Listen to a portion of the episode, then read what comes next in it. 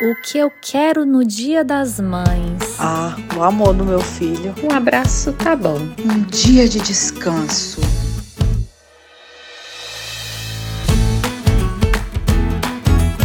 Mês de maio e cá estamos nós, vivenciando o nosso primeiro Dia das Mães. Mas o que é ser mãe? Ok, amar alguém mais do que a si mesma é se entregar de corpo e alma a outro ser, é sofrer, é perdoar. Hum, tudo isso a gente já está cansado de saber, né? Mas então, o que falar dessa relação que há séculos intriga estudiosos de todo mundo? Quem dirá do universo vai saber. O fato é que há uma conexão fortíssima entre mãe e filhos. E esse elo pode influenciar essa relação com o mundo para o resto da vida, de forma positiva ou também negativa. O sexto episódio do podcast Mãe Me Ajuda vai a fundo na psicologia junguiana para entender como essa ligação se forma, como o vínculo afetivo se estabelece de forma saudável.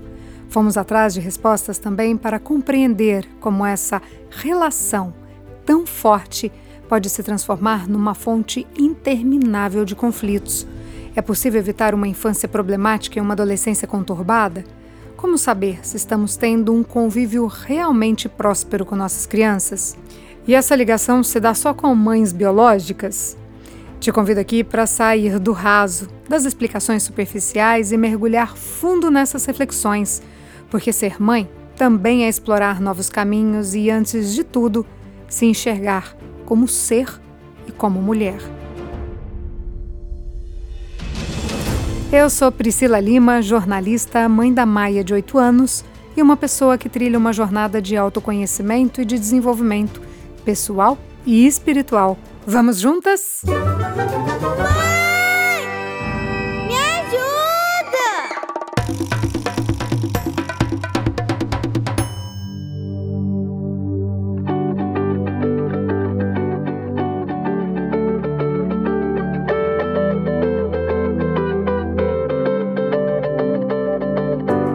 A barriga cresce, os hormônios enlouquecem, há vômitos e dor nas costas, o peito fica dolorido e o leite vem.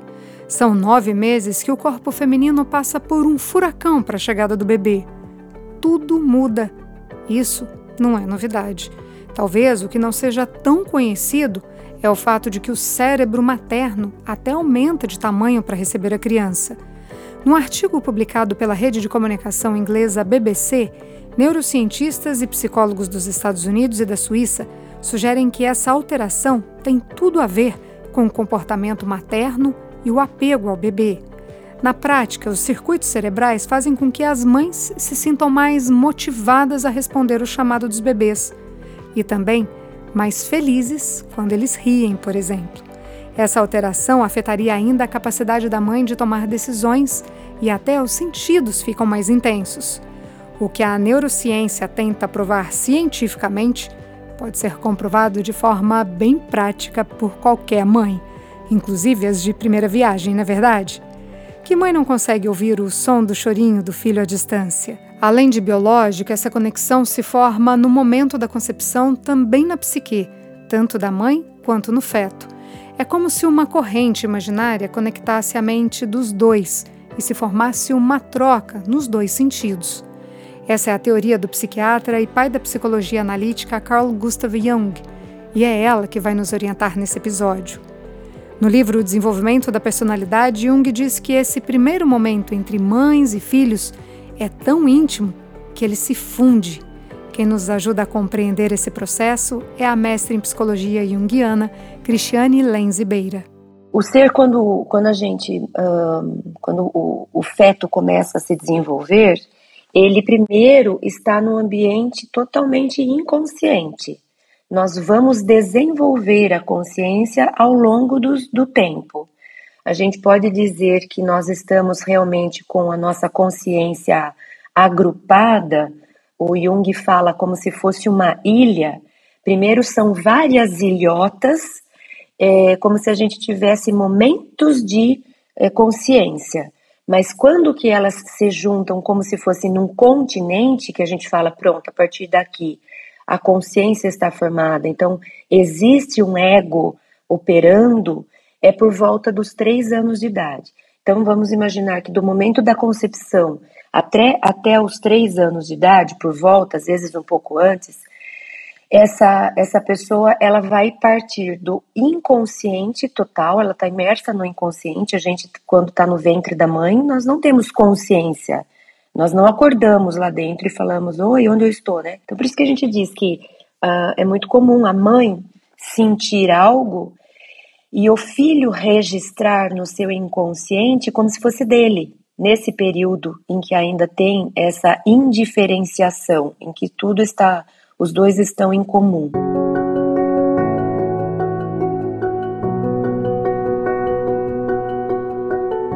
Na prática, isso quer dizer que até os três anos de idade, a criança não se vê como ser independente, e sim como parte da mãe, mas não só da mãe. Jung fala que esse vínculo é formado pela pessoa mais próxima à criança. Nesse caso, pode ser o pai, mães e pais adotivos, avós ou algum outro cuidador. E, aliás, é todo o contexto ambiente do bebê. Quanto mais ele está, aí é a quantidade mesmo, quanto mais tempo ele passa com uma pessoa, quanto mais significativo é esse relacionamento, porque às vezes não é tempo, mas às vezes ele tem uma, uma relação com alguém por pouco tempo, mas esse alguém dá, oferece a ele uma atenção muito presente, muito dedicada, e talvez essa influência seja até mais é, predominante, impactante, do que alguém que fica na, no mesmo ambiente em que a criança está, mas totalmente alienada, não prestando atenção, como se fosse um objeto que estivesse ali. Então, é, é, tem essa parte da presença, mas tem também a parte da, do quanto é significativa essa, essa presença. Então, qualquer pessoa que estiver no ambiente, qualquer tipo de cultura, tudo que, que envolve a criança vai influenciar no seu, no seu desenvolvimento psicológico.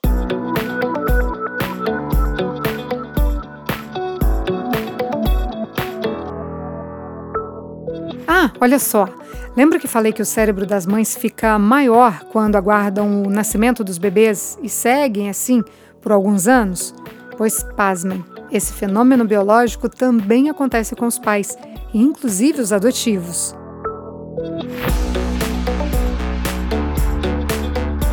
Com três anos, a criança já entende que existe.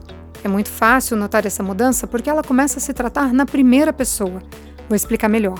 Sabe quando a criança diz assim: vou dar um nome aleatório aqui, o Mateus quer água, em vez de dizer eu quero água?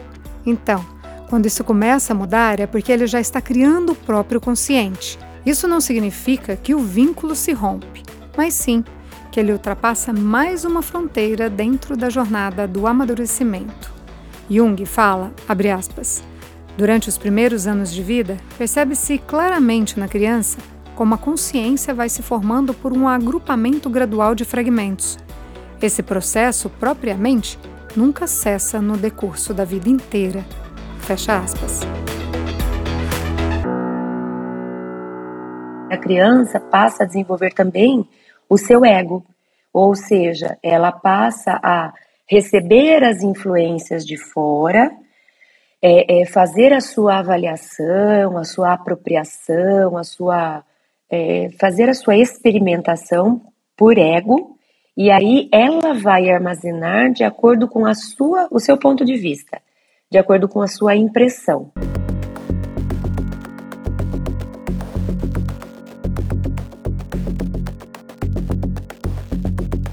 Nesse momento que eles questionam a roupa que você escolhe para eles, o penteado do cabelo, o brinquedo que você oferece.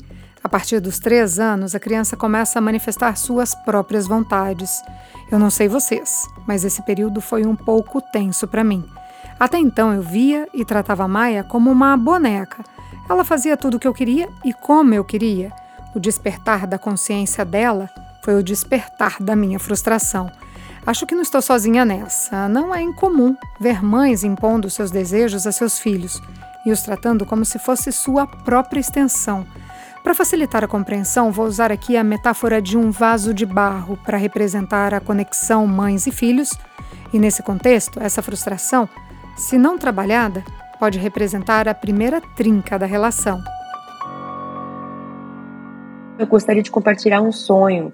É, esse sonho ele foi simbólico e ele se referia a um projeto da minha vida. É, aconteceu não muitos anos atrás. Mas dá para a gente literalizá-lo e trazê-lo para esse contexto de até de educação. Eu sonhei que eu estava grávida e que eu estava numa dessas lojas aqui no Brasil. A gente tem encantamento por essas lojas americanas que você encontra de tudo, coisas que você nem imagina. E eu estava nessa loja no meu sonho, é, gigante. Eu peguei um carrinho e comecei a comprar coisas para o meu filho. E quando o carrinho estava cheio, eu olhei para as coisas que eu tinha escolhido e eu me dei conta justamente disso, que quem tinha escolhido aquelas coisas era eu e eu estava escolhendo para mim e não para ele. Então no sonho tem essa ficha que cai, eu devolvo tudo, eu vou embora da loja e faço um compromisso comigo que é: primeiro eu vou deixar essa criança nascer, aí eu vou conhecê-la e depois eu volto para a loja para comprar aquilo que a criança precisa e não aquilo que eu desejo para essa criança, porque o que eu desejo é mais meu e o que ela precisa é dela.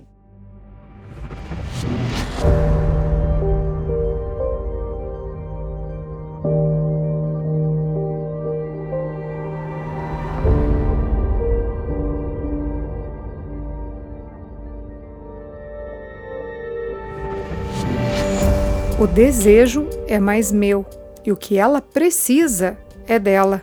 Essa aceitação está longe de ser trivial.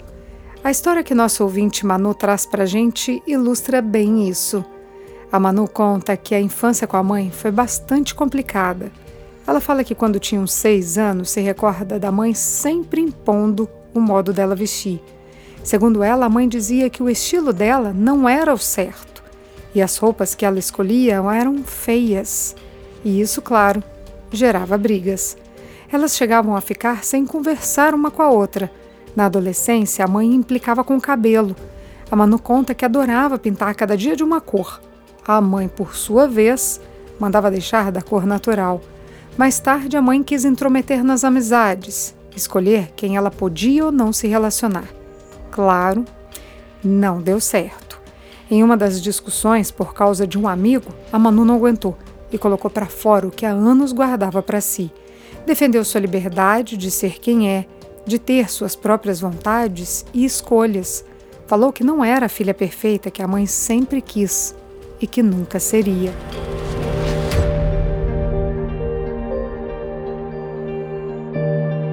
A mãe ouviu quieta e, a partir dali, tudo mudou. Antes, o porto seguro da Manu era o pai. Era para o colo dele que ela ia compartilhar os problemas. Ele não a julgava e isso a mantinha segura. Agora, essa segurança também está no colo materno. Ela fala que hoje a mãe consegue ter uma escuta empática, em vez de impor, dá conselhos e a deixa seguir. Todo esse embaraço aconteceu porque houve nessa relação um sentimento claro de expectativa e frustração. Colocar nossos desejos acima das necessidades deles é sem dúvida um caminho para o enfraquecimento da conexão. Eu lembro que uma vez é, eu tive problemas uh, na adolescência da minha filha e eu não sabia como lidar. E eu fui atrás de uma psicóloga para ela. E a psicóloga fez uma entrevista com ela e depois mandou me chamar e disse assim: que tal se você ficar né, na, na, na terapia? Porque é isso, a gente enxerga que está fazendo um super bem pro, pro filho e muitas vezes a gente está se apropriando da vida dele, querendo determinar, querendo escolher. É, então, muita atenção, o que me cabe, é, onde está o meu lugar? Porque se eu não fizer isso, eu não deixo o meu filho estar no lugar dele, ocupar o lugar dele, ter o jeito dele, fazer as escolhas dele, viver a vida dele. Eu acabo me misturando.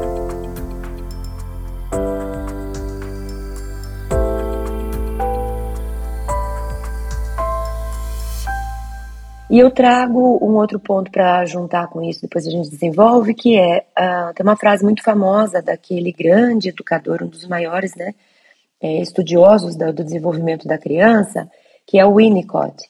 E o Winnicott ele, ele desenvolve um conceito que é útil para gente, que é fácil de lembrar. Ele fala da mãe suficientemente boa. Mãe, sempre que a gente falar de mãe, a gente está falando dessa figura principal que faz a maternagem. E às vezes é outra pessoa, às vezes é o próprio pai, que é muito mais mãe nesse sentido do que a própria mãe. Então, mãe suficientemente boa é aquela que atende às necessidades do seu filho. Mãe insuficientemente boa é aquela que é alienada, é, que é ausente, ou seja, a criança tem necessidade que não é suprida. E mãe mais do que suficientemente boa é aquela que não respeita a necessidade, ela extrapola, ela atende desejos e muitas vezes são desejos próprios, nem são do próprio filho, ou seja, ela se apropria até da vida do filho para realizar desejos que são seus. Então, acho que precisa, sim, ter da nossa parte uma vigilância, uma consciência, para que a gente não acabe misturando a nossa própria vida, ou seja, nossas expectativas, as nossas projeções sobre os nossos filhos. É, então, a gente precisa acompanhar os filhos, observando sempre o que eles precisam, e na medida em que eles não vão mais precisando, a gente vai liberando. Então a gente garante que eles vão ter a atenção que precisam para cada estágio do seu desenvolvimento. E a gente vai prestando atenção e devagarzinho a gente vai liberando, liberando. Quando a gente vê, ele voou e a gente foi acostumando com isso.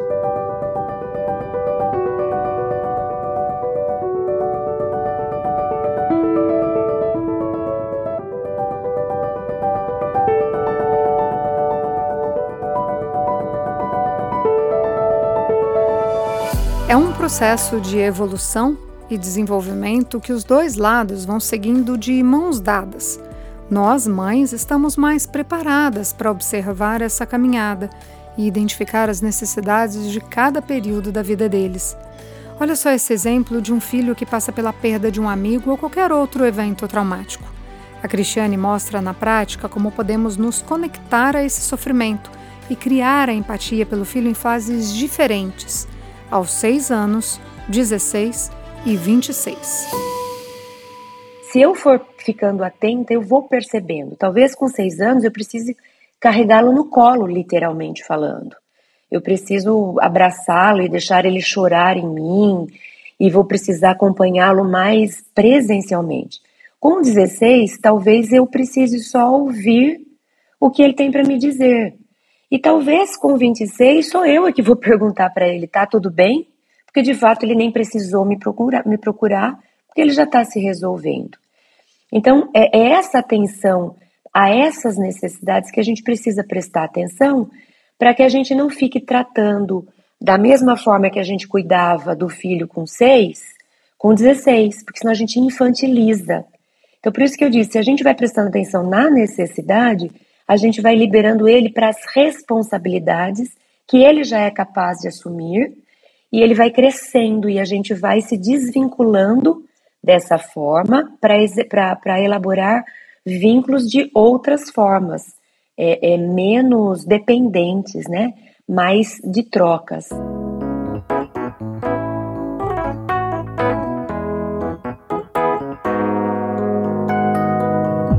Como a gente viu aí, essa conexão é fisiológica e mental. De forma física, ela se constrói ainda na concepção, no desenvolvimento do feto, na atenção da mãe com o bebê ainda na barriga, segue pela amamentação, no cuidado direto, como trocar fraldas, os carinhos, as massagens, no contato pele a pele, na interação da mãe e do bebê. De forma psicológica, nos primeiros anos de vida, o bebê está totalmente imerso na psique da mãe, a ponto de não se entender como um ser. No desenrolar da vida, esse laço pode ser fortalecido com a presença ou se tornar conflituoso com a falta dela.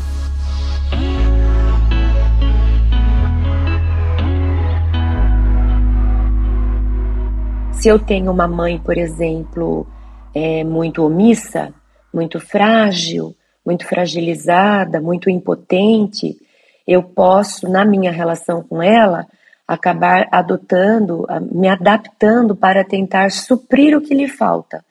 E eu saio, às vezes eu estou dando um exemplo, eu não estou dizendo que isso sempre aconteça, estou dando um exemplo para a gente entender o funcionamento. Então pode ser que a criança, nesse caso, ela saia até da função de filho e comece a se ver como potencial cuidador da própria mãe, ou seja, ela passa a ser mãe da mãe, pai da mãe. E, e isso vai influenciar, porque ela não vai uh, ter a tranquilidade, muitas vezes, que ela precisaria ter para poder fazer um tipo de experiência e aprender. Ela vai estar preocupada sempre com a mãe. Ela vai tender a não querer sair de perto da mãe porque ela tem medo que aconteça alguma coisa com a mãe. É, ela vai ter uma insegurança porque quem deveria promover segurança, ser aquela pessoa forte, não está sendo. Então, são formas que podem acontecer e, e, naturalmente, essa criança vai se desenvolver carregando esses conflitos. Ou pode ser um exemplo oposto. Essa mãe muito dominadora, na psicologia junguiana a gente chama da mãe devoradora, né? Essa mãe muito forte, muito é, dominadora, acho que seria a melhor palavra, ela não deixa esse ego é, experimentar, testar, errar. Então ela, é, ela dá muitas regras, ela põe muitos limites, ela não deixa fazer, ela faz pelo filho. E agora, de novo, esse filho pode crescer também impotente porque ele não teve chance de experimentar o mundo, né? Ele teve sempre alguém olhando muito forte para ele, então não se arriscava, tinha medo de errar. Então, mais uma vez, essa psique vai se desenvolver não no ambiente mais adequado, mas com uma presença de, de, de limites coercitivos, né, muitas vezes.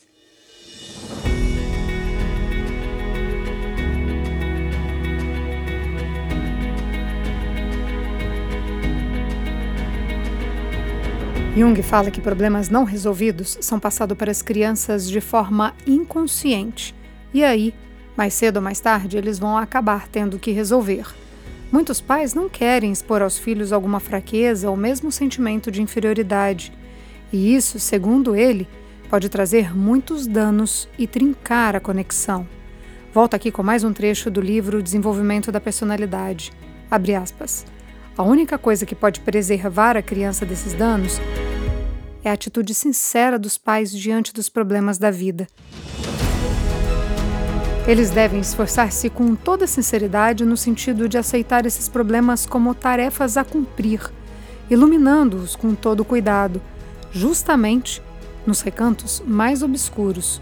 O erro dos pais estaria em fugir das dificuldades da vida por meio de manobras enganadoras. Seria de grande proveito revelar o segredo e abrir-se como uma pessoa capaz de compreender a situação. Se não fizer, vai se agravar. Fecha aspas. O Jung fala que o grande mal dos relacionamentos das famílias são os segredos. Então ele fala o tempo todo que o problema são os segredos, aquilo que não foi verbalizado, aquilo que não foi compartilhado, aquilo que não foi falado, isso não morre não adianta querer esconder, jogar embaixo do tapete. Isso continua vivo e continua vivo de um jeito escondido.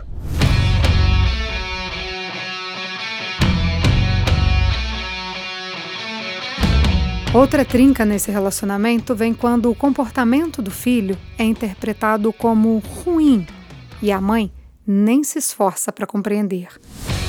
E tem história minha e da Maia nesse ponto aqui. Estamos com um bebê novo em casa, um bebê cachorro de três meses que se chama Sonho, nome dado por ela, que representa o sonho dela em ter um animal de estimação. Uma das regras da casa é não deixar o sonho subir no sofá. Maia passou a combater esse comportamento rebelde dele com gritos: Sonho, sai daqui agora! Desce agora! No primeiro momento, aquilo me incomodou e gritei: Para de gritar! Paradoxal, né? Eu gritando para ela parar de gritar, mas só fui perceber isso mais tarde.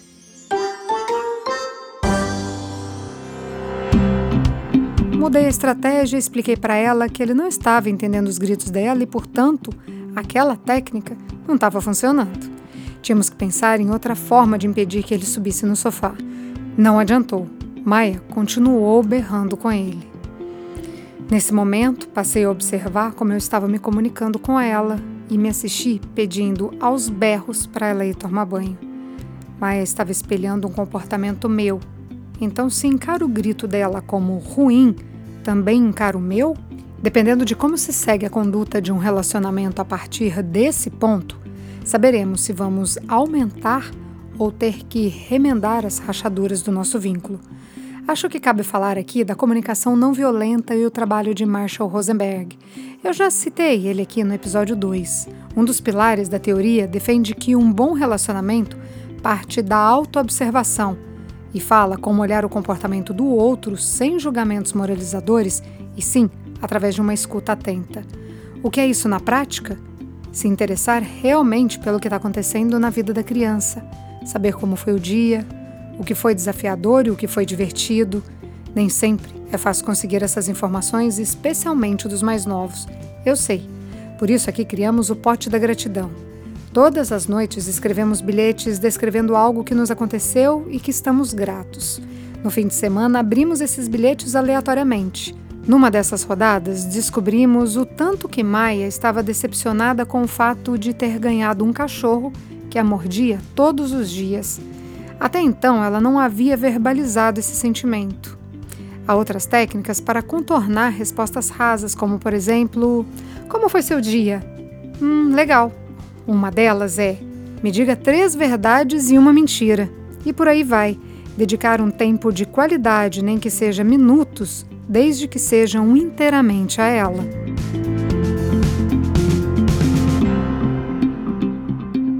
Em linhas gerais, a ideia é que os pais estejam sempre nessa vigilância, prestando atenção, é, investindo nessa comunicação.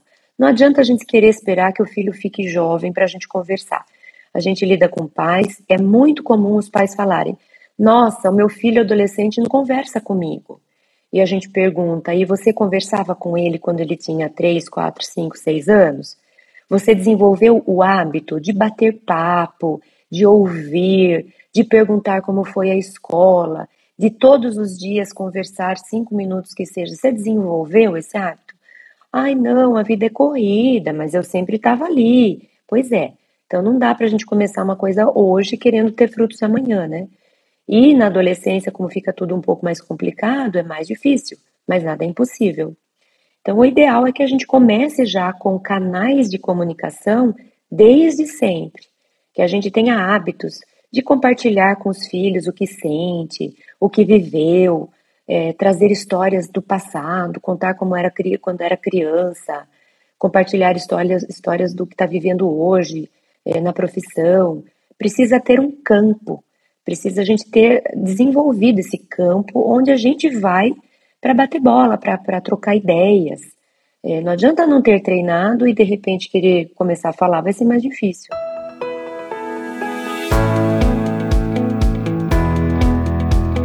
Ficamos por aqui? Sim, mas não antes de reconhecer que a conexão entre mães e filhos tem raízes e troncos imensamente maiores e talvez mais complexos do que falamos aqui. São vínculos biológicos, neurológicos, emocionais e podemos também encontrar outras explicações dentro da psicologia. Há ainda as interpretações religiosas, espirituais, holísticas, energéticas. São inúmeras as abordagens e os estudos sobre o assunto que intriga até nós, mães.